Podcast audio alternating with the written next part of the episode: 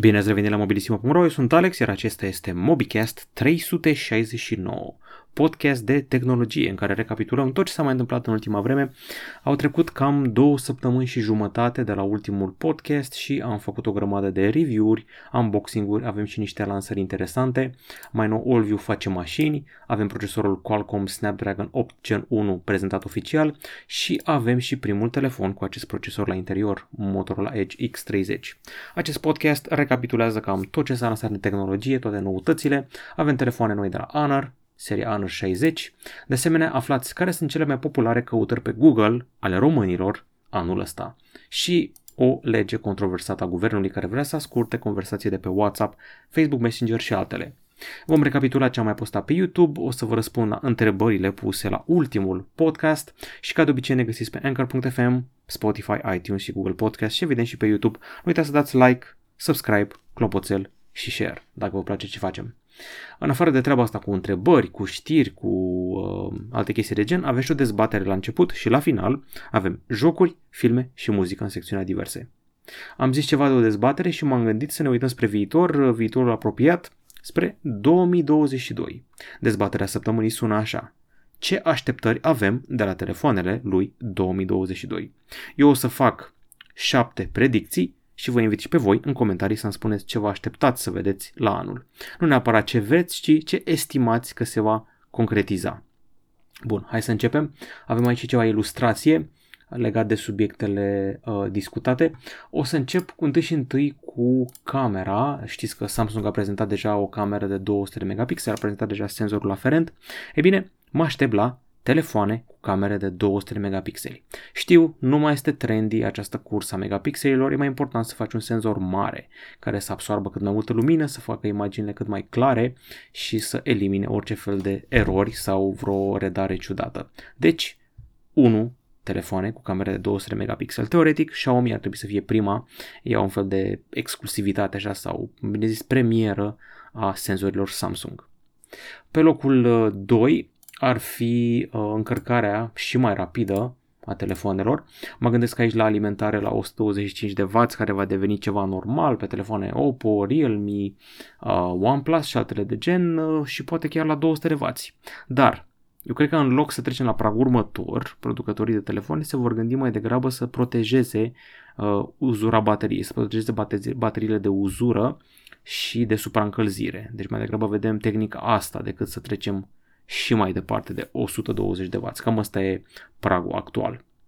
Apoi, în altă ordine de idei, zic că o să trecem uh, dincolo de zoom optic 10x, poate chiar la 15x, iar zoomul digital cred că sare la 150x. Apple ar cam fi momentul să renunțe la Breton, așa se zvonește. Um, îi văd trecând la USB-C, că trebuie să se alinieze la normele UE și aparent și trecând la o cameră de 48 de megapixeli principal în locul celor de 12 megapixeli. Cred eu că o să revină în actualitate pliabilele, deși sincer n-am văzut să aibă un succes masiv anul ăsta. Eu m-am jucat prin februarie sau martie cu un uh, pliabil, am vrut să zic rulabil în cazul ăsta. Um, deci rulabilele cred că o să treacă în prim plan, deși v-am zis, la începutul anului pare o să fie the next big deal, tot erau tot fel de prototipuri prezentate de la LG, Oppo, uh, Samsung avea niște brevete și evident de la TCL, dar n-am mai auzit nimic în ultima vreme. Să vedem, poate în 2022. Eu mai cred că am ajuns la argumentul 6. Cred că la anul o să vedem și mai multe telefoane de gaming. Deja Asus a început să scoată două. N-a ajuns ROG Phone 5, a scos și ROG Phone 5S. Nu mai zic, ZT a scos vreo 3, a avut Nubia 6, um, 6 6 Pro, 6S, 6R. Deja am pierdut, cu, am pierdut șirul și Black Shark-urile și Lenovo s-a apucat de făcut telefoanele cele Legion și o să tot crească inclusiv în segmentul la mid-range. Nu știu dacă ați văzut, dar numai Realme are Realme GT 5G care e telefon de gaming clar, Realme GT Neo 2 care are telefon de gaming fără să se laude. Au mers foarte bine telefoanele de gaming anul ăsta și la anul o să avem și mai multe. Și ultima chestie, numărul 7, telefoane 5G de buget. O să poți să ai 5G în buzunar, cheltuind doar 600, poate chiar 500 de lei. Aș prezice că Motorola o să se bage în treaba asta, dar și Realme și Xiaomi, ei s-au cam dus așa jos cu prețurile la telefoane 5G. Și acum vă dau cuvântul vouă, spuneți-mi în comentarii aici pe YouTube, cam care sunt predicțiile și așteptările voastre pentru 2022. De la Samsung, de la Apple, de la Huawei, de la Xiaomi, de la Oppo și de la alte companii, Motorola, Nokia și altele de gen. Acum facem o scurtă recapitulare a ceea ce am mai postat pe YouTube de ultima oară. Uh, ultimul MobiCast a fost uh, pe 25 noiembrie și atunci am dezbătut pe tema următorul mare producător de telefoane din România. Ne gândeam noi așa, cam cum ar trebui să arate o companie românească care face telefoane și se apucă de treabă în perioada asta. Apoi am făcut un review de laptop, ceva ce nu fac fiecare zi, dar am meritat. Huawei MateBook 14S de la Huawei, foarte fiabil și versatil pentru business, pentru productivitate, pentru editare foto și video și pentru treabă de student. Apoi unboxing-ul lui Realme GT Neo 2 și un review de laptop Acer Nitro 5, laptop cu preț accesibil și numai bun de gaming. Văd că cineva a jucat control aici, recunosc lucrul ăsta imediat. Uh, Motorola Moto G60 unboxing checked, am făcut și un unboxing pentru Asus ROG Phone 5S și vom arăta și PUBG New State. E drept în etapa de training. Apoi a venit și rândul lui Motorola Moto G60S și v-am spus ce diferențe sunt între el și G60. Iar căștile ruji Huawei FreeBuds Lipstick le-a testat colegul Tudor. Arată foarte sexy pe roșu, dar de fapt sunt niște FreeBuds 4 un pic mai elegante, stilate și feminine. A venit foarte rapid apoi recenzia lui Asus ROG Phone 5S și mă bucur să vă spun că nu se supraîncălzește chiar și fără uh, a avea nevoie de un ventilator. Apoi am testat un ceas Huawei Watch GT3 cu care mi-am luat pulsul, saturația de oxigen, temperatura, nivelul de stres, monitorizare somn, am pus aplicații, are Harmony OS, am avut versiunea cu oțel inoxidabil și la curea și la corp. Apoi a fost gata unboxing-ul lui Motorola Moto G200. Este un telefon care se remarcă prin câteva lucruri deosebite. În primul rând, duce pragul telefonelor cu Snapdragon 888 Plus mai jos. Uh, între august și decembrie 2021, cine avea Snapdragon 888 Plus era telefon de gaming, foarte clar. Motorola nu e așa și a dus pragul ăla pe la 2000 de lei. Uh, Moto G200. Are și ecran de 144 de Hz, deci e un fel de telefon de gaming undercover cu cameră de 108 megapixeli. Și e gata și recenzia lui Realme GT Neo 2. Poate cel mai bun telefon midrange din 2021. Poate. O să vedem. Cam astea ar fi uh, clipurile postate pe YouTube în ultima vreme de noi, aici la Mobilissimo. Avem o 111.000 de abonați. Anul trecut pe vremea asta, cred că în decembrie, am atins pragul de 100.000. Ce repede a trecut timpul. Și acum despre știri. Am făcut așa aici o recapitulare a știrilor. Am zis să nu mă duc chiar în noiembrie la final, dacă tot am postat uh, ultimul podcast pe 25 noiembrie, am zis hai să vedem ce s-a postat strict în decembrie până acum. Avem așa, Visual Fan o să înceapă să facă mașini electrice. Mă rog, nu să le facă ei propriu zis, au înființat o nouă companie care o să aibă ca obiect principal de activitate distribuția de mașini electrice. Deci, că, așa cum spun și oamenii în comentarii, cred că mai degrabă vor brandui o mașină din China și eventual vor face niște modificări pentru a o adapta la cerințele pieței locale. Se zvonește că ar fi un model Polestar, uh, în fine, sau Skywell ET5, asta sunt speculații deocamdată. Cert este că pe, că pe 16 decembrie debutează acea mașină, sunt curios de brandingul său, arată bine așa la prima vedere din teaserul ăsta și evident vorbim despre mașini electrice. Noua companie se numește Visual EV SRL. Și na, sunt foarte curios cum o să reacționeze românii la mașini electrice sub un brand autohton. Să vedem. Uh, mai departe, Qualcomm a scos în sfârșit procesorul cel nou. Știți că ăsta trebuia să fie Snapdragon 898, în principiu urmașul 888. Ăsta are o să aibă o meserie grea, o misiune grea, pardon, și meserie, de ce nu? O să se bată cu Exynosul la bestial Exynos 2200, care o să aibă GPU de la AMD, care o să aibă ray tracing pe mobil, nebunie. În fine, ăsta a fost prezentat pe 30 noiembrie și hai să vedem care e treaba cu el. Este un procesor pe tehnologie de 4 nanometri, are un set nou de instrucțiuni ARM V9 și uh, păstrează acel, uh, acea grupare de câte 3 clustere, 3 grupări de nuclee. Știți că sunt două nuclee de performanță înaltă, două nuclee de performanță medie și două nuclee de uh, performanță de asta minoră, sarcini minore care consumă puțină energie. În principiu ar trebui să avem aici o performanță cu 20% crescută față de Snapdragon 888 la nivel de CPU și consum de energie redus cu până la 30%. GPU-ul cel nou ar aduce un salt de 30% față de Adreno 660 și consumă cu 25% mai puțin. Sunt și funcții noi Elite Gaming. Pe partea de conectivitate avem un modem nou 5G X65 care suportă viteze de teoretice de download de până la 10 GB pe secundă. Sunt și alte noutăți, Wi-Fi 6, Wi-Fi 6E suportate, Bluetooth îmbunătățit, streaming lossless audio prin Bluetooth Low Energy. La securitate avem un Trust Management Engine care rămâne securizat chiar și când celelalte zone deasupra sa sunt compromise. Avem și procesarea imaginii îmbunătățită. Știți că procesorul acesta nu este de fapt un chip singular, este un System on chip. Adică imaginați-vă un fel de mai multe mini-chipuri pe un singur silicon. Primești la pachet și un GPU și un ISP, Image Signal Processor, adică unitatea de procesare care preia ce capturează camera și o transformă în imagini digitale. În fine, toată partea asta de aici se ocupă cu următoarele. Îți oferă captură RAW 18 bit, uh, suportă senzori de 108 megapixel care fac 30 de poze pe secundă, se poate conecta simultan la 3 camere cu poze de 3 ori 36 de megapixel, tot cu 30 de cadre pe secundă. Avem uh, HDR superior, filmare 8K la 30 de fps, dar acum și cu HDR și cu stabilizare electronică.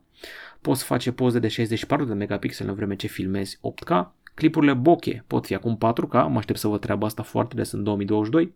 Avem și Mega Multiframe Engine, care îți oferă un night mode mai bun. Mai multe detalii în articol, nu vreau să vă plictisesc cu toate datele astea tehnice. Cert că avem un nou procesor și Snapdragon 888 a avut o mare problemă, consuma foarte multă energie. Sper că au rezolvat treaba asta pe urmași. Mai departe, deja au început neajunsurile, aparent s-ar supraîncălzi la primele teste, dar hei, să nu ne pripim, e tot în fază de prototip. Să sperăm că varianta finală nu o să aibă problema asta.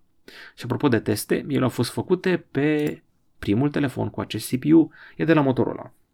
Mă gândesc ce amărăciune a fost în tabăra celor de la Xiaomi când au aflat că le-a furat Motorola premiera. Știți că ultimele două Snapdragon-uri au debutat pe Xiaomi Mi 11 și pe Mi 10. E, uite că a venit Motorola și a furat premiera. Deși, dacă Xiaomi aduce în magazine primul telefon cu acest procesor, pot invoca ei premiera. Degeaba-l anunți dacă nu-l și lansezi. Motorola Edge X30, pe lângă faptul că are procesorul ăsta Snapdragon, are un design uh, destul de drăguț, dar e în linie cu ce am văzut noi în ultima vreme la Moto G-uri. Asta este foarte clar. Mă refer în special la modulul ăsta al camerei care cu acel oval seamănă cu ce oferă Moto G-urile acum. Al minteri, uh, decupajul ăsta pentru camera selfie poate lipsi, pentru că este o variantă Special Edition care are camera sub ecran, ceea ce e o premieră pentru Motorola. În rest, un ecran de 6,7 inch, 144 de Hz nu mă mai surprinde că, na, e și pe Moto G200 și am mai avut motorul la telefoane de asta cu refresh rate mare, bine că este OLED totuși. Avem 8 sau 12 GB de RAM, baterie de 5000 mAh cu încărcare la 68 de W și nu înțeleg de ce la 68. Unde la 66, altele la 67, ăștia au avut la 68. Interesant. Mă șochează rezoluția camerei selfie. Fiți atenți aici, 60 de megapixeli. N-am mai văzut până acum niciodată o cameră de 60. În spate avem un combo de 50 de megapixel principală, 50 de megapixel ultra-wide, 2 megapixel bokeh. Avem și stabilizare optică pe camera principală. Nu e rău. Și preț de pornire 443 de euro, să vedem dacă se păstrează și cum va sosi în magazine. În China se vinde de pe 15 decembrie. Mai departe, și Honor a scos telefoane noi, destul de rapid după seria Honor 50. Honor 50 când sosea prin vară, toamnă, uite acum avem Honor 60, Honor 60, Honor 60 Pro, au așa. Deci Honor 60 păstrează procesorul acela Snapdragon 778, dar Honor 60 Pro îl inaugurează pe Snapdragon 778G+, procesor de 6 nanometri cu nuclee superioare. Hai să vedem, hai să luăm pe rând. Honor 60 uh, păstrează designul seriei Honor 50, nu vă mint, e cam aceeași abordare, cu acea cameră ovală și cu cele două lentile mari în forma literei 8, nu foarte departe de ce face Huawei P50. Un ecran OLED 10 bit 6,67 inch cu refresh rate mare de 120 de Hz, însoțit de o cameră de 100 megapixeli în spate, dacă Huawei nu s-a aventurat în zona aia, Honor, care a fost vândută de Huawei în decembrie anul trecut, o face lejer. Combină 9 pixeli în 1, obținând o mărime efectivă a pixelului de 2,1 microni. I se alătură o cameră de 8 megapixel ultra-wide și una de 2 megapixel bokeh. Asta este un telefon high mid-range, asta este foarte clar. Și Honor 60 Pro cam tot așa ar fi. Um, are un ecran curbat pe patru laturi, asta ca să-l separați de cel model, dacă le puneți unul lângă altul, pe lângă că ecranul este un pic mai mare, 6,78 de inch, este și curbat pe patru laturi. Va sosi pe negru, verde, portocaliu și albastru. Și aici avem așa, cameră de 108 megapixeli. Hai să vedem că am scrollat prea repede. Um, după cum spuneam, 108 megapixeli principală, camera ultra-wide de 50 de megapixeli, ceea ce cred că Huawei n-a mai făcut până acum, nici Honor, parcă, cu autofocalizare, aducând și suport macro, și camera 2 megapixel bokeh. Camera selfie este de 50 de megapixeli, iar ceva destul de rar. Aici este Android 12 cu Magic UI 5.0 și din câte știu eu, ăștia de la Honor au acces la Play Store și Google Services, nemai fiind legați de Huawei. Dar SUA le-a pus gând rău și vrea să-i pune și pe ei pe lista neagră, deocamdată au scăpat. Și hai să râdem puțin cu ce au căutat românii pe internet în 2021, pe Google mai bine zis. Google ne-a trimis un comunicat și o listă frumoasă. În 2021 lumea a căutat numărul 1, Euro 2020. Numărul 2, certificat verde. Numărul 3, loteria vaccinării. Numărul 4, mă surprinde, Petrică Mățu Stoian. Este un artist de muzică populară care a murit, din păcate.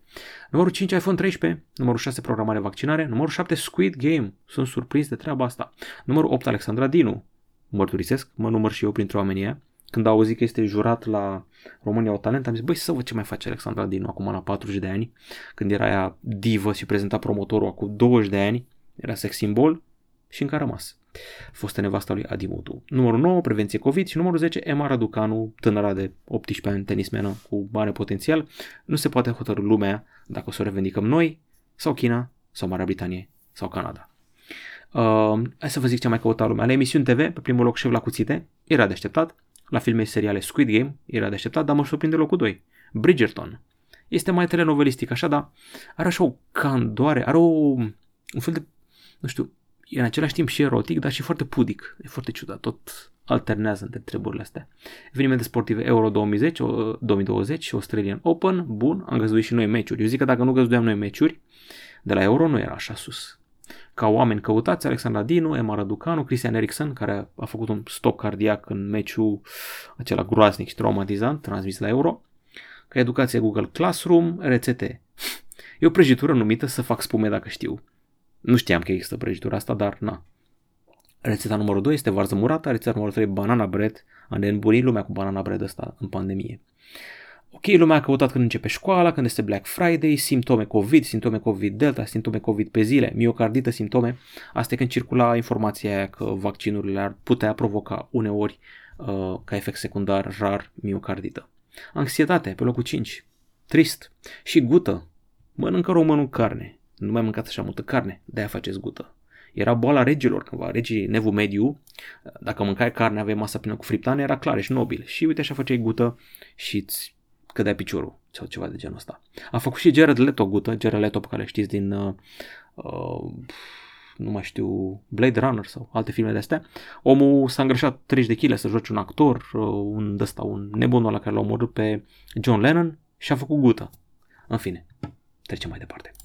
Am aici să fac un mea culpa. Vedeți, uh, unii nu-și asumă ce scriu, eu mi-asum. Vedeți știrea asta? Guvernul vrea să asculte conversațiile de pe Telegram, WhatsApp, Facebook Messenger conform unui proiect de lege modificat. Am scris știrea asta și am preluat informațiile de la Hot News și de la alte site-uri serioase și împreună am luat țeapă.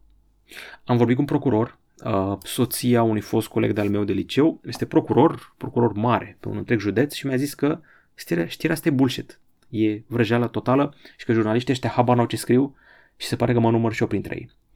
Uh, proiectul ăsta de lege, dat de guvernul Câțu înainte să plece, um, este de fapt o modificare a unei legi existente. Omul se panichează, zice, o, Doamne, vor să ne asculte. De fapt, prin modificarea asta mi-a zis uh, procurorul respectiv că statul român, până acum autoritățile, nu aveau metode legale și nu aveau tooluri de decriptare. Efectiv, nu aveau. Ca să prindă pe cineva în flagrant, trebuia să facă rost cumva de discuțiile alea WhatsApp, interceptări alte nebunii. Ei, bine, în România nu aveau un tool de decriptare WhatsApp. Acum pot cere și nu o să te asculte pe tine sau pe mine, o să poată să te asculte cu mandat. Atâta, deci noi nu trebuie să ne facem griji. Na, dacă mi-a zis greșit doamna procuror, E vine ei, dar și am explicat ea că nu ar trebui să ne panicăm, că nu ne afectează absolut deloc legea asta și că este doar o modalitate prin care autoritățile pot cere o înaltă de decriptare. Dacă am printre voi, ăștia care mă urmăriți, procurori, polițiști, nu știu, DICOT, SRI, SPIR uh, și alte de-astea, spuneți-mi, Alex, aberezi, Alex, ai dreptate. Na. În principiu, suntem toți tentați să zicem că statul vrea să ne spioneze, asta e prima tentație. Mai departe, uh, Oppo a ținut un eveniment important, Inno Day, Innovation Day 2021 și au prezentat ochelari au furat uh, ochelari deștepți. Airglass. Au furat fața Apple într-un fel, se zvonește că la anul Apple scoate în sfârșit uh, Apple Glasses sau în 2023, dar uite că avem deja de la Oppo. Acum, sunt prototip, dar o să fie vânduți în trimestrul 1 din 2022, sunt tare curios. Arată elegant, îmi place foarte mult și tocul ăsta. Uh, hai să vedem. Au Snapdragon Wear 4100 ca procesor, văzut pe smartwatch-uri. Avem o unitate monoclu care include un Smart Micro Projector cu tehnologie microLED pentru a proiecta informații prin lentile de sticlă cu 5 elemente. Destul de stilat așa, chiar îmi place designul ăsta. Hai să vă mai arăt niște poze. E ceva ce a folosit Tom Cruise într-un film uh, SF. Păi chiar îmi place produsul ăsta. Acum să vedem dacă au rezolvat principalele probleme pe care le-am văzut eu la Google Glass. Supraîncălzire și autonomie scăzută. Este unul dintre cele mai compacte proiectoare din industrie la bord aici, avem control vocal și um, conținutul afișat poate fi controlat prin gesturi tactile, voce sau mișcări ale capului sau chiar mâinii. Oppo Air Glass poate afișa aplicații precum vreme, calendar, health, navigare, dar și un teleprompter care îți permite să faci o prezentare foarte ușor. Bestială treaba asta cu teleprompterul mi-ar fi bună și mie pentru recenzii și nu altele de genul ăsta. Puteți să luați cu ramă semi, argintie semi sau neagră full frame. Acum că mă uit mai bine, rama aia e cam de prost gust așa, mai groasă, dar na, să vedem varianta finală, să vedem cum stă cu autonomia. Trecem mai departe și am început să publicăm uh, topurile 10. Fiecare redactor din redacția Mobilisimo o să publice un top 10, sau mai bine zis două topuri 10, top 10 telefoane mid-range, cum a publicat și Radu aici, spoiler, Galaxy A52 5G. De asemenea, am publicat și colegul Claudiu, top 10, spoiler, Galaxy 52 5G. Nu vreau să vă influențez, o să facem și un poll, un sondaj, o să votați voi frumos acolo, uh, telefonul preferat sau telefoanele preferate și la final tragem linie, facem cifrele, um, facem media și vedem cine câștigă la mid-range și la flagship. Vom avea și topuri cu flagship pentru fiecare redactor. Trebuie să mă apuc de treabă, că am rămas în urmă. Samsung a prezentat în sfârșit mult scăpatul, mi amintesc că în august scăpase telefonul ăsta, mult scăpatul Galaxy A13 5G. Așa cum îi spune numele, este cel mai ieftin telefon 5G din portofoliul Samsung, luând locul lui hmm, Galaxy A22 parcă. Ăsta are ecran cu refresh de 90 de Hz, baterie de 5000 mAh, camera principală de 50 de megapixeli. Camera asta de 50 de megapixeli a fost popularizată de 3, 2, 1, Redmi 10. De când a pus Redmi 10, de când a pus Xiaomi pe Redmi 10 camera de 50 a început să apară peste tot. Apare și pe Realme 8T și asta e moda. Faci un telefon ieftin de 900 de lei, pui o cameră de 50, furi ochii oamenilor. Și baterie măricică de 5000, are senzor macro 2 megapixel, și macro 2 megapixel și bokeh 2 megapixeli. Doar 5 megapixel pentru selfie. Se putea mai bine. Rulează Android 11 și are senzor pentru amprente lateral. 200 uh, 49 de dolari în SUA. Nu e rău, dar acum o să vedem în Europa. Nu cred eu că se concretizează un preț sub 1000 de lei. Mm-mm-mm. Huawei a pornit o campanie de Crăciun cu bundle pentru femei, bărbați, familii, concursuri și cadouri. Acum să vă zic care e treaba. În principiu primești un cadou surpriză la achizițiile tale. Uh, campania ține între 6 decembrie și 29 decembrie și implică produsele noi, precum FreeBuds Lipstick, Huawei Watch GT3 și Huawei Nova 9. V-am zis, îți apare acolo un icon de cadouaș pe huaweistore.ro și poți primi tot felul de chestii. Ca bundle-uri, ei au grupat produse. Spre exemplu, uh, pentru femei este combinația între Huawei Watch GT3 de 400 de mm cu o curea de schimb Easy Fit și căștile Huawei FreeBuds Lipstick cu tocul în formă de ruj, dar și cântarul Fat Scale 3. Și tot pachetul este 2037 de lei. Pentru publicul masculin, ai așa, ai tableta Huawei MatePad 11, Huawei, Huawei Watch GT2 Pro ceasul, căștile FreeBuds Pro 2878 de lei împreună. Cei mici au și un pachet, laptop Huawei MateBook de, de 14 cu procesor Core i3, rucsac, mouse Bluetooth și monitor Huawei Display 23,8 inch și adaptor MateTalk 2, toate la 3324 de lei. Sunt și vouchere, și concursuri, și cadouri, uh, principiul tragerea la source pentru vouchere Sephora în valoare de 300 de lei. Mai departe, am făcut, cred că, cel mai complex reportaj făcut de redacția noastră anul ăsta, București versus Timișoara. M-am dus eu în 5 zone importante din București și am făcut teste de viteză cu aplicația Speed Test pe iPhone 13 Pro în rețea Orange România. S-a dus și Ervin în Timișoara și a făcut 5 teste în 5 locuri importante de acolo și ne-am bătut, ne-am duelat. Am luat așa la rând, avem aici un intro care vă spune care e treaba cu tehnologia digitală de la Orange, accesibilă tuturor, tuturor. Apoi m-am dus așa, în zona corporatiștilor din nordul Bucureștiului, Promenada Mall, Global World Tower, vedeți aici, asta e Promenada Mall, am făcut și niște poze frumoase, eram podobit, am făcut și testele 5G și rezultatele au arătat bine. Vedeți aici 566 mega pe secundă dacă nu mă înșală privirea. M-am dus în Piața Victoriei, acolo lângă sediu Orange și nu numai și la muzeul Antipa și am făcut toate testele astea de download și upload cu speed test. Apoi Piața Universității, miezul Bucureștiului, unde tocmai se asambla, se monta târgul de Crăciun și am făcut aici lângă Intercontinental o serie de teste și v-am spus câte ceva din istoricul zonei.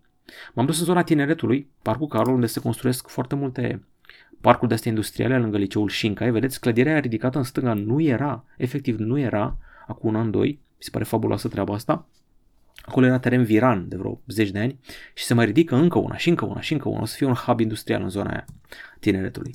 În fine, am făcut un test și aici și am încheiat cu zona Dristor și Parcul Iore, aici la Șormeni la Dristor și apoi m-am dus pentru o surpriză uriașă în Parcul Iore cu viteză foarte bună la download. Apoi Ervin a făcut și el treaba asta în Timișoara, zona Hotel Continental, zona centrală Opera Națională, Castelul Huniade, foarte frumos oraș, zona Bastion Terezia și Fântâna Punctelor Cardinale, de asemenea Julius Town, zona lor acolo în care au și mall și tot felul de clădiri de birouri și alte nebunii, folosită des ca reper pentru testele noastre de captură fotonocturnă și Isho este o zonă specială, uh, un reper al Timișoarei de mâine, o arhitectură ultramodernă, facilități precum numai în vest puteți găsi și mi se pare foarte, foarte tare designul ăsta. Chiar e ceva total special și aveți și vedere frumoasă spre Biserica Millennium. Mai multe detalii în articol, avem și niște concluzii aici. Eu zic că este poate cel mai muncit reportaj de teste 5G din România în ultimul an. Nu știu, mi așa mi se pare. Mai departe avem și probleme noi cu telefoanele Google Pixel. Nu se mai termină. Cineva și-a trimis telefonul la reparație și a aflat că poze personale au ajuns pe internet. O domnișoară a semnalat treaba asta pe Twitter, poze intime au ajuns pe internet, fata este o streameriță sau youtuberiță sau ceva cu gaming și uh, na, acum răspunderea aparține serviciului, Google nu are nicio vină, dar îi strică imaginea treaba asta că un nene de la service a fost dubios și a furat pozele fetei. Ce drept, când trimiți telefonul la service ar trebui să-l cam formatezi, nu crezi? În fine, Uh, Huawei a anunțat și o boxă portabilă, este prima sa boxă portabilă, uh, fixe au mai avut acele Sound X-uri și Sound. Asta este Sound Joy cu tehnologie de violet, evident. Uh, văd că are niște butoane așa, seamănă cu Logitech-urile parcă sau JBL-urile, parcă. Certificare IP67, 4 speakere integrate, are cam mărimea unei sticle de apă de jumătate de litru, um, 79 de decibel la o distanță de 2 metri, baterie de 8800 mAh, 26 de ore de redare audio, nu sună rău, și 599 de lei preț promoțional la debut. Tot Huawei, în sfârșit, ne-a zis că e gata să intre pe piața telefonelor pliabile cu clapetă, doar că nu se numească Mate V, ci Huawei P50 Pocket, rivalul lui Galaxy Z Flip 3 vine pe 23 decembrie și sunt foarte hyped, sunt foarte curios, așa arată husele scăpate. Găurile alea două nu sunt pentru camere, una e pentru ecranul extern și una e pentru cameră. Aparent o să avem chiar și o cameră telefoto bună la bord. Și aici aveți încă niște licuri pentru numitul Mate V, care de fapt o să fie P50 Pocket. Sper să vină și în Europa. Apple ar fi oprit pentru prima oară linia de producție pentru iPhone, prima oară în ultimul deceniu, mi se pare fabuloasă treaba asta, are de face cu lipsa de componente și cu restricții în anumite țări, restricții legate de pandemie, în Vietnam și Malaysia, unde este lockdown și a afectat uh, productivitatea fabricii. Și ultima știre, apropo de procesorul Snapdragon 8 Gen 1, fiți atenți aici, vine cu funcționalitate Always On Camera. Știu, este făcută ca să blocheze mai rapid facial telefonul, știu, știu, știu, dar cu rămâne cu privacy. Știm că microfoanele ne ascultă mereu la telefoane, că ne caută comanda aia vocală de activare. E, uite, acum camerele o să fie always on și abia asta e o problemă de intimitate. Qualcomm se jură că nu o să ajungă niciun cloud, că nu va stoca decât local datele acelea, că nu o să preia foarte multe date și că rezoluția la care sunt stocate capturile este mică, 640 pe 480. Dar totuși, totuși, Gata cu știrile, sper că nu v-am plictisit. Acum o să mă duc direct în ultimul MobiCast, acela cu producătorul de telefoane și o să vă răspund la întrebări. Oh, doar 13 comentarii, sper să fiți mai activi la asta. Uh, nu uitați, subiectul de discuție, vorbim despre trendurile telefonelor din 2022. Hai să vedem ce a zis lumea. Andrei GB. Salut Alex, care crezi că este cel mai bun camera phone în segmentul high mid-range? Păi nu cred că o să dai foarte mare greș dacă îți cumperi un Galaxy A52, A52s sau un Galaxy A72. Cam asta stau bine segmentul mid-range. Altfel, uh, cred că se descurcă destul de bine un, uh, ce să zic, Xiaomi Mi 11, poate. Uh, mie mi-a rămas gândul la Realme 8 Pro, să vă zic de ce. Are un zoom bestial. Ăsta folosește camera de 108 megapixel ca să facă crop din poza de 108 megapixel ca să-ți dea un zoom 5x care seamănă cu ăla telefoto. Asta mi se pare fantastic. Dar rest camera nu îl doboară foarte mare recordul. La zoom m-a șocat pe mine foarte mult. Altfel, de-a lungul anului, Huawei Nova 9 nu e rău deloc la capitolul cameră, se descurcă destul de bine. Um, Realme GT Neo 2 ăsta de l-am testat recent, mi se pare peste celelalte GT-uri testate de mine, Realme, deci na. Dar camera phone pur sânge nu prea se mai face în ziua de azi. Deci cam asta. Dar în principiu Galaxy A-urile alea nu dai greș. Uh, Ali Valley, deci luăm tineri din străinătate și creăm local, mai pe scurt, adică tinerii din străinătate să fie români sau nu mi aplica bine FISA. Uh, nu mai știu, asta era cu dezbaterea cu compania românească care să facă telefoane pe viitor. Păi, în principiu ar trebui să luăm tineri de la noi, deci să luăm din străinătate. Ideea ar fi să luăm tineri de talente pe pinieră, din facultate direct, să-i motivăm să facă internship, să se ducă să facă practic acolo. Deci cam asta ar fi. Că avem talente destule. Și așa pleacă în afară foarte mult și ar trebui să-i ținem la noi. Cu oportunitatea de a lucra la o nouă companie foarte tare. Editor XV, ce părere ai despre iPad Pro 2021? Am achiziționat recent la abonament. Primul meu produs Apple vreodată și ca laptop replacement e bun? E bun dacă nu faci chestii foarte solicitante, deși în ziua de azi pe iPad poți să faci o grămadă de chestii. Dacă desenezi, pictezi, editezi, deja suita Adobe de pe iOS e super competentă. Îmi pus și tastatura aia foarte șmecheră, Magic Keyboard sau cum îi zice și deja e un locuitor solid de laptop. Da, că diagonala e mare. Depinde ce variantă de iPad Pro ai luat. Vreme Andrei, chiar așa te cheamă? Mișto nume, să te cheme Vreme. Vreme. Salut Alex, ai idee când vine Color OS 12 pe Oppo Find X2 în Europa? Că am văzut că în China și India s-a lansat deja, Mersi face o treabă foarte, foarte bună. Când să vină, când să vină Oppo Find X2. Ăsta știu că am făcut eu hands-on în februarie 2020, după asta și lansat, să zicem, în primăvara trecută, deci nu mai e chiar la prima tinerețe.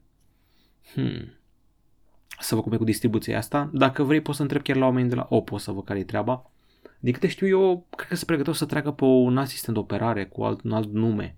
Nu știu dacă mi să, să nu confund cu, cu Vivo și cu Origin OS-ul lor. În fine, o să mă documentez și revin cu răspunsul. Ăla a fost un super telefon, să știi. Ca și Find X3 Pro, foarte subestimate și neglijate, așa nu știu ce s-a întâmplat. Ciprian Gosu, legat, legat de filmul Red Notice. Da, glumele erau nașpa, dar The Rock nu e polițist real în film, așa cum pare la început. Mărturisesc că n-am văzut o filmul, a trebuit să plec undeva și am lăsat vreo 20 de minute nevăzute la final. E un fel de double core crossing, interlopul de prieten cu tipa aia. Sper că e spoiler ca să continui să-l vezi. Hai că poate mă uit. Legat de președintele NPC, exact cum ai spus tu, facem treabă, ne dă afară. De ce nu ieșim în stradă să protestăm împotriva acestei decizii? Sunt vaccinat de 3 ori, știu că nu e ideal să facem proteste în contextul COVID-19 cu, varianti, cu varianta Delta și Delta Plus, că probabil va urma. Între timp, de când am făcut eu podcastul ăsta, s-a lansat, s-a lansat a apărut varianta Omicron. Uh, unele țări deja așteaptă valul 5, a început deja, dar pentru acest funcționar, președintele NPC la acest moment, făcând lucruri bune, îl dăm afară și lăsăm să vină șefi care lasă șobolani pe mâncarea pe care o cumpărăm. Ori poate nu ești în prezent cu tehnologia și cumperi un produs care valorează 400 de RON, însă la achiziționezi cu 500 spunând că e redus. Am avut marketing, iPhone SE 2020 era preț normal 1881 de RON, atât a avut când l-am luat în octombrie. În noiembrie, la prima săptămână, Black Friday scria 1799 de RON, redus 50% din 3299 de RON. În fine, după ce trece pandemia, poate facem ceva cu demiterea asta. Lumea are memorii scurtă, din păcate. Și trage la scandal suntem la trei scandaluri distanță să uităm că exista vreodată o demitere de președinte ANPC. Din păcate. Scrieți-vă undeva. E un moment foarte, foarte iurea. Eu cred să țin minte de fiecare dată când o să mai văd o știre cu uh, ceva neigenic la un magazin. Dar am văzut că și noul șef face o treabă bună. Am mai văzut că am mai săltat niște magazine care făceau funcționau în mizerie. Marcian Budnariu, tare Mobicast, mereu ascult cu plăcere. Bravo, Alex! Eu cu 3 milioane de euro aș face o firmă de transport care să aibă prețuri imbatabile. Nu e o idee rea, piața e mereu deschisă la capitolul ăsta, lumea va transporta mereu chestii din dreapta, în stânga, înainte și înapoi. Agape Edward Marian, am văzut că au și început să nu mai afișeze dislike-urile pe YouTube de ceva vreme sau poate era o opțiune pe care o puteai activa opțional. Cel mai bine ar fi, după părerea mea, să nu mai existe nici butonul de like, nici cel de dislike, cel puțin să nu le mai poată vedea urmăritorii. Nu știu dacă știi, dar creatorii de content, ei își văd dislike-urile și acum. Deci nu, la ei nu s-a schimbat nimic, doar că nu le mai vezi tu. Dacă dispare și like-ul, nu știu, nu ai o măsură, nu știu, o măsură epatantă încât să vadă alții ceea ce faci tu. Cam asta ar fi ideea. Andrei G. Păi, pentru mine ceasul spart e un ceas cu ecran ce are un corp raport, un raport corp-ecran cât mai mare, spre 80%, cu un OS simplu, să pot citi mesaje, să am control asupra telefonului de pe ceas, să schimb muzica din astea basic, dar smart things. Nu mi-am mai luat lampă, n-am văzut cine, cine și ce reduceri, trebuie să ajung în Flanco sau Altex. Încărcarea wireless la lampă, asta m-ar tenta, deoarece Buds 2 au încărcare wireless. A52S-ul a ajuns la altcineva, interesant telefonul, dar nu pentru mine, îmi țin Mi 10T-ul încă un an. Și poate pe viitor o să-mi iau un telefon mai de bogați, cu încărcare wireless. Mai de bogați, adică iPhone. De ce asta? Fiindcă eu am lângă birou o priză și în ea trebuie să stea un încărcător de laptop, lampă, încărcător de telefon și pentru căști, fiindcă nu cred că le face bine o încărcare rapidă la 33 de W. Uh, ok. Ceasul Spart, nu știu ce ai vrut să zici cu treaba asta. Fie autocorect? Nu știu. Games for You îmi spune că a apărut FIFA 22 Mobile Beta, l-am testat deja, l-am jucat, destul de mișto cu așa ca animații, dar gameplay-ul e cam la fel. Constantin Cebuc, sper să faci o dezbatere despre YouTube și scoaterea butonului de dislike. E o idee, dar în principiu nu suntem toți împotrivă. Adică, nu știu, e cineva care zice, bravo, bine a făcut că l-au scos. Deci nu știu dacă are rost dezbaterea asta. Laur, nu a existat producătură de telefoane în România. Ăștia doar cumpără chinezării ieftine și își pun brandul pe ele. Acum, trebuie să fi fost măcar o companie care să fi făcut un telefon la noi. Vreau să cred treaba asta, că măcar un telefon să fi fost făcut vreodată la noi. Dar în principiu nu ești departe de adevăr. Pe de altă parte, designul telefoanelor este făcut de români și noi alegem lista de specs și le trimitem la chinezi. Deci, într-un fel, e kind of conceput în România, nu făcut în România. Știu că asta făcea Orville la un moment dat. Ei desenau designul pe foaie, scriau specificațiile dorite și chinezii asamblau acolo ce doreau ei. Deci cam asta ar fi. Acum, dacă e să o luăm așa, nici Apple nu-și face telefoane, le face Foxconn. Deci, vezi cum e? Nici Apple nu-și face procesoarele, care se numesc Apple, le face TSMC. Spymond România, primul. Wow, chiar sunt primul. Eu sunt al cincilea, spune Java Games Collection. Gata, gata cu lucrurile serioase. Acum începe distracția și începem cu muzică. Am uh, ascultat albumul Halsey, știu că a ieșit în august și a rămas în urmă. Nu pot să vă arăt coperta că are un sân la vedere și ne saltă YouTube-ul. În fine, de ce l-am ascultat? Hai să vă zic. S-au anunțat nominalizările la premiile Grammy și nu înțelegem ce Dumnezeu caută Halsey la muzică alternativă. Cel mai bun la bună muzică. Acolo trebuie să fie de astea, Linkin Park, Limp Bizkit. Și când colo e Halsey. Aia vă zic eu care e șmecheria. Um, l-a rugat pe Trent Reznor de la Nine Inch Nails să-i facă albumul. Și sună, adică sunt vreo câteva piese care sună Nine Inch Nails. Avem așa, You Ask For This, care se termină ca Nine Inch Nails, și mai e și The Lighthouse, în care apare și Trent Reznor de la Nine Inch Nails cântând la pian și la voce. Deci este rock alternativ ce a făcut Halsey aici, nu este pop. E foarte tare. Și piesa Honey, care tot sună în cap de o săptămână, nu mai scap de ea. Asta e și asta e bună. Deci vă recomand albumul ăsta, If I Can't Have Love, I Want Power, al lui Halsey, care are 27 de ani, a născut recent și un album despre feminitate, naștere, treaba de asta, women empowerment, dar e foarte bine făcut. Trent ăla de la Nine Inch Nails a luat Oscar-uri, Globul de Aur, cu soundtrack-uri, e foarte șmecher omul. Am descoperit o formație, mi-a recomandat-o YouTube-ul, eu vânez mereu formații de rock progresiv. Pe vremuri era Led Zeppelin, mă rog, nu prea foarte progresiv aia, Pink Floyd, ăștia erau progresivi și chiar și Queen cocheta cu progresivul. Dar în ziua de azi, progresive sunt destul de multe. Adică avem Tool, uh, mai avem uh, Rishlu, avem Riverside din Polonia, care a venit și pe la noi, uh, Tesseract ar fi așa mai noi, sunt destul de multe. Și am găsit pe băieții ăștia din Grecia, Villagers of Ioannina City, sunt foarte ciudați. Cântă la caval, la cimpoi, cântă folk rock, dar eu îi simt așa, îi simt pe, îi simt pe progresiv.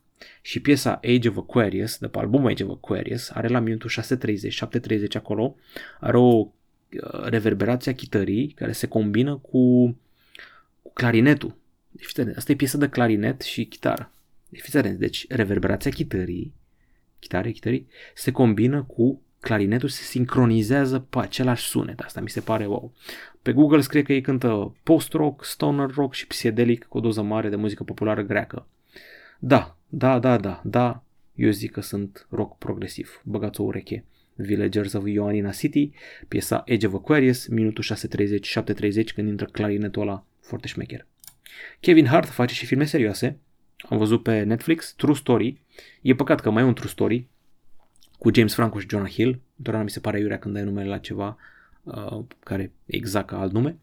Uh, e și Wesley Snipes, care ăștia doi că sunt frați, deși e mare diferență de vârstă între ei. În fine, Kevin Hart joacă rolul unui comediant cunoscut ca The Kid, care este miliardar, are foarte mare succes, doar că într-o seară se trezește la hotel cu o femeie moartă lângă el.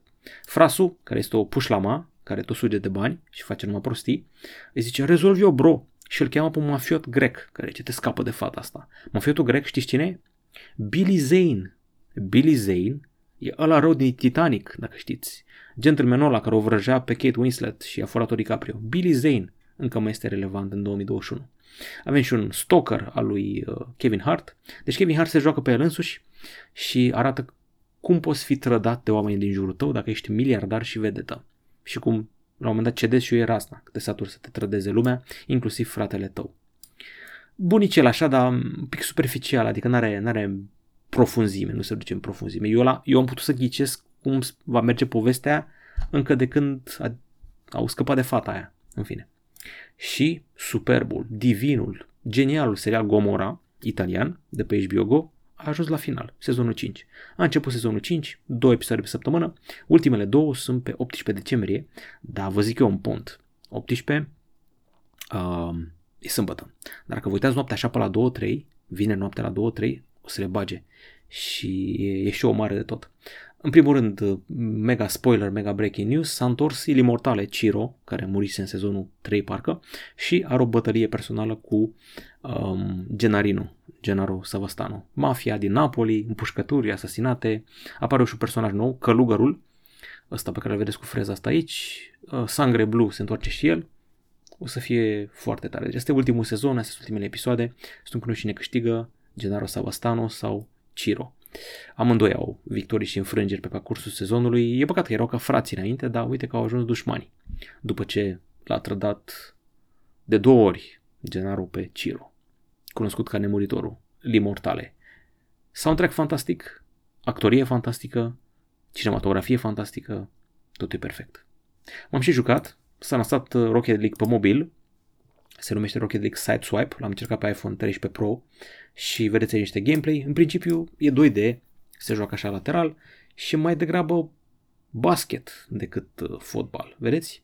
Uh, jucați 2 la 2 sau poți 1 la 1 și încercați să băgați mingea în uh, poarta adversarului. Deci cam asta e gameplay-ul. Ai un buton uh, de jump, ai un buton de nitro, ca să zic așa, și câtă vreme ești în aer, se consumă nitro. Dacă vei cădea la pământ, începe să ți se încarce. Și scopul tău este să împingi mingea acolo și cam asta e tot. Asta este Marele Rocket League pe mobil.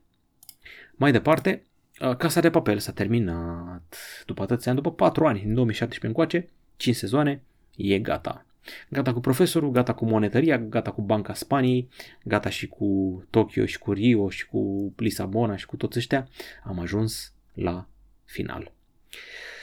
Uh, nu prea mi-a plăcut finalul, din motiv, nu știu dacă să vă zic, să nu vă zic, mie că nu l-ați văzut, are de face cu alegerea unui metal, asta pot să zic. Foarte tras de păr, chiar și pentru casa de papel care este mega tras de păr, este foarte tras de păr. Da, am avut niște nostalgie la finalul ăla de tot cu luat-o adio, am văzut și documentarul ăla pe care l-au pus pe Netflix și ăla m-a emoționat, dar totuși prea tras de păr.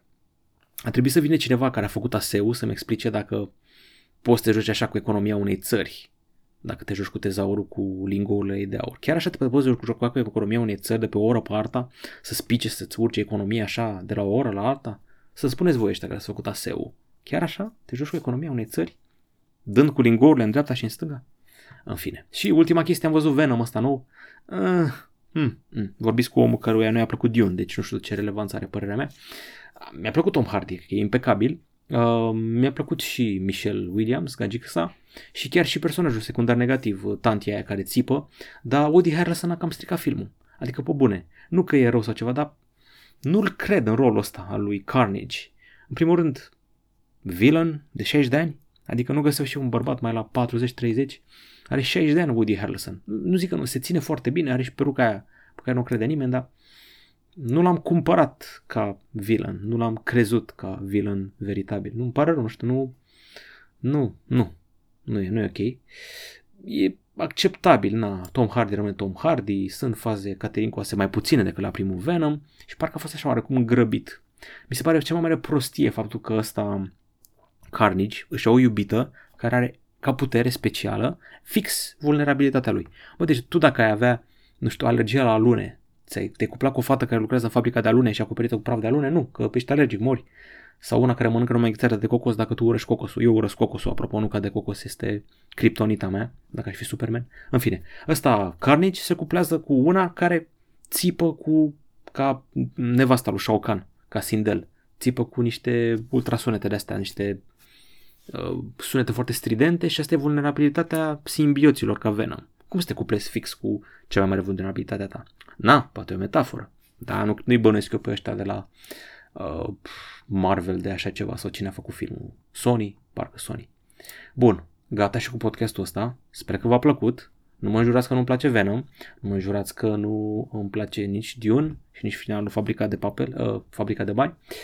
Cam atât de la noi. Mobicast 369 a fost încheiat. Nu uitați să ne dați like, subscribe și share și vă aștept cu comentariile acelea despre predicții pentru 2022. La revedere!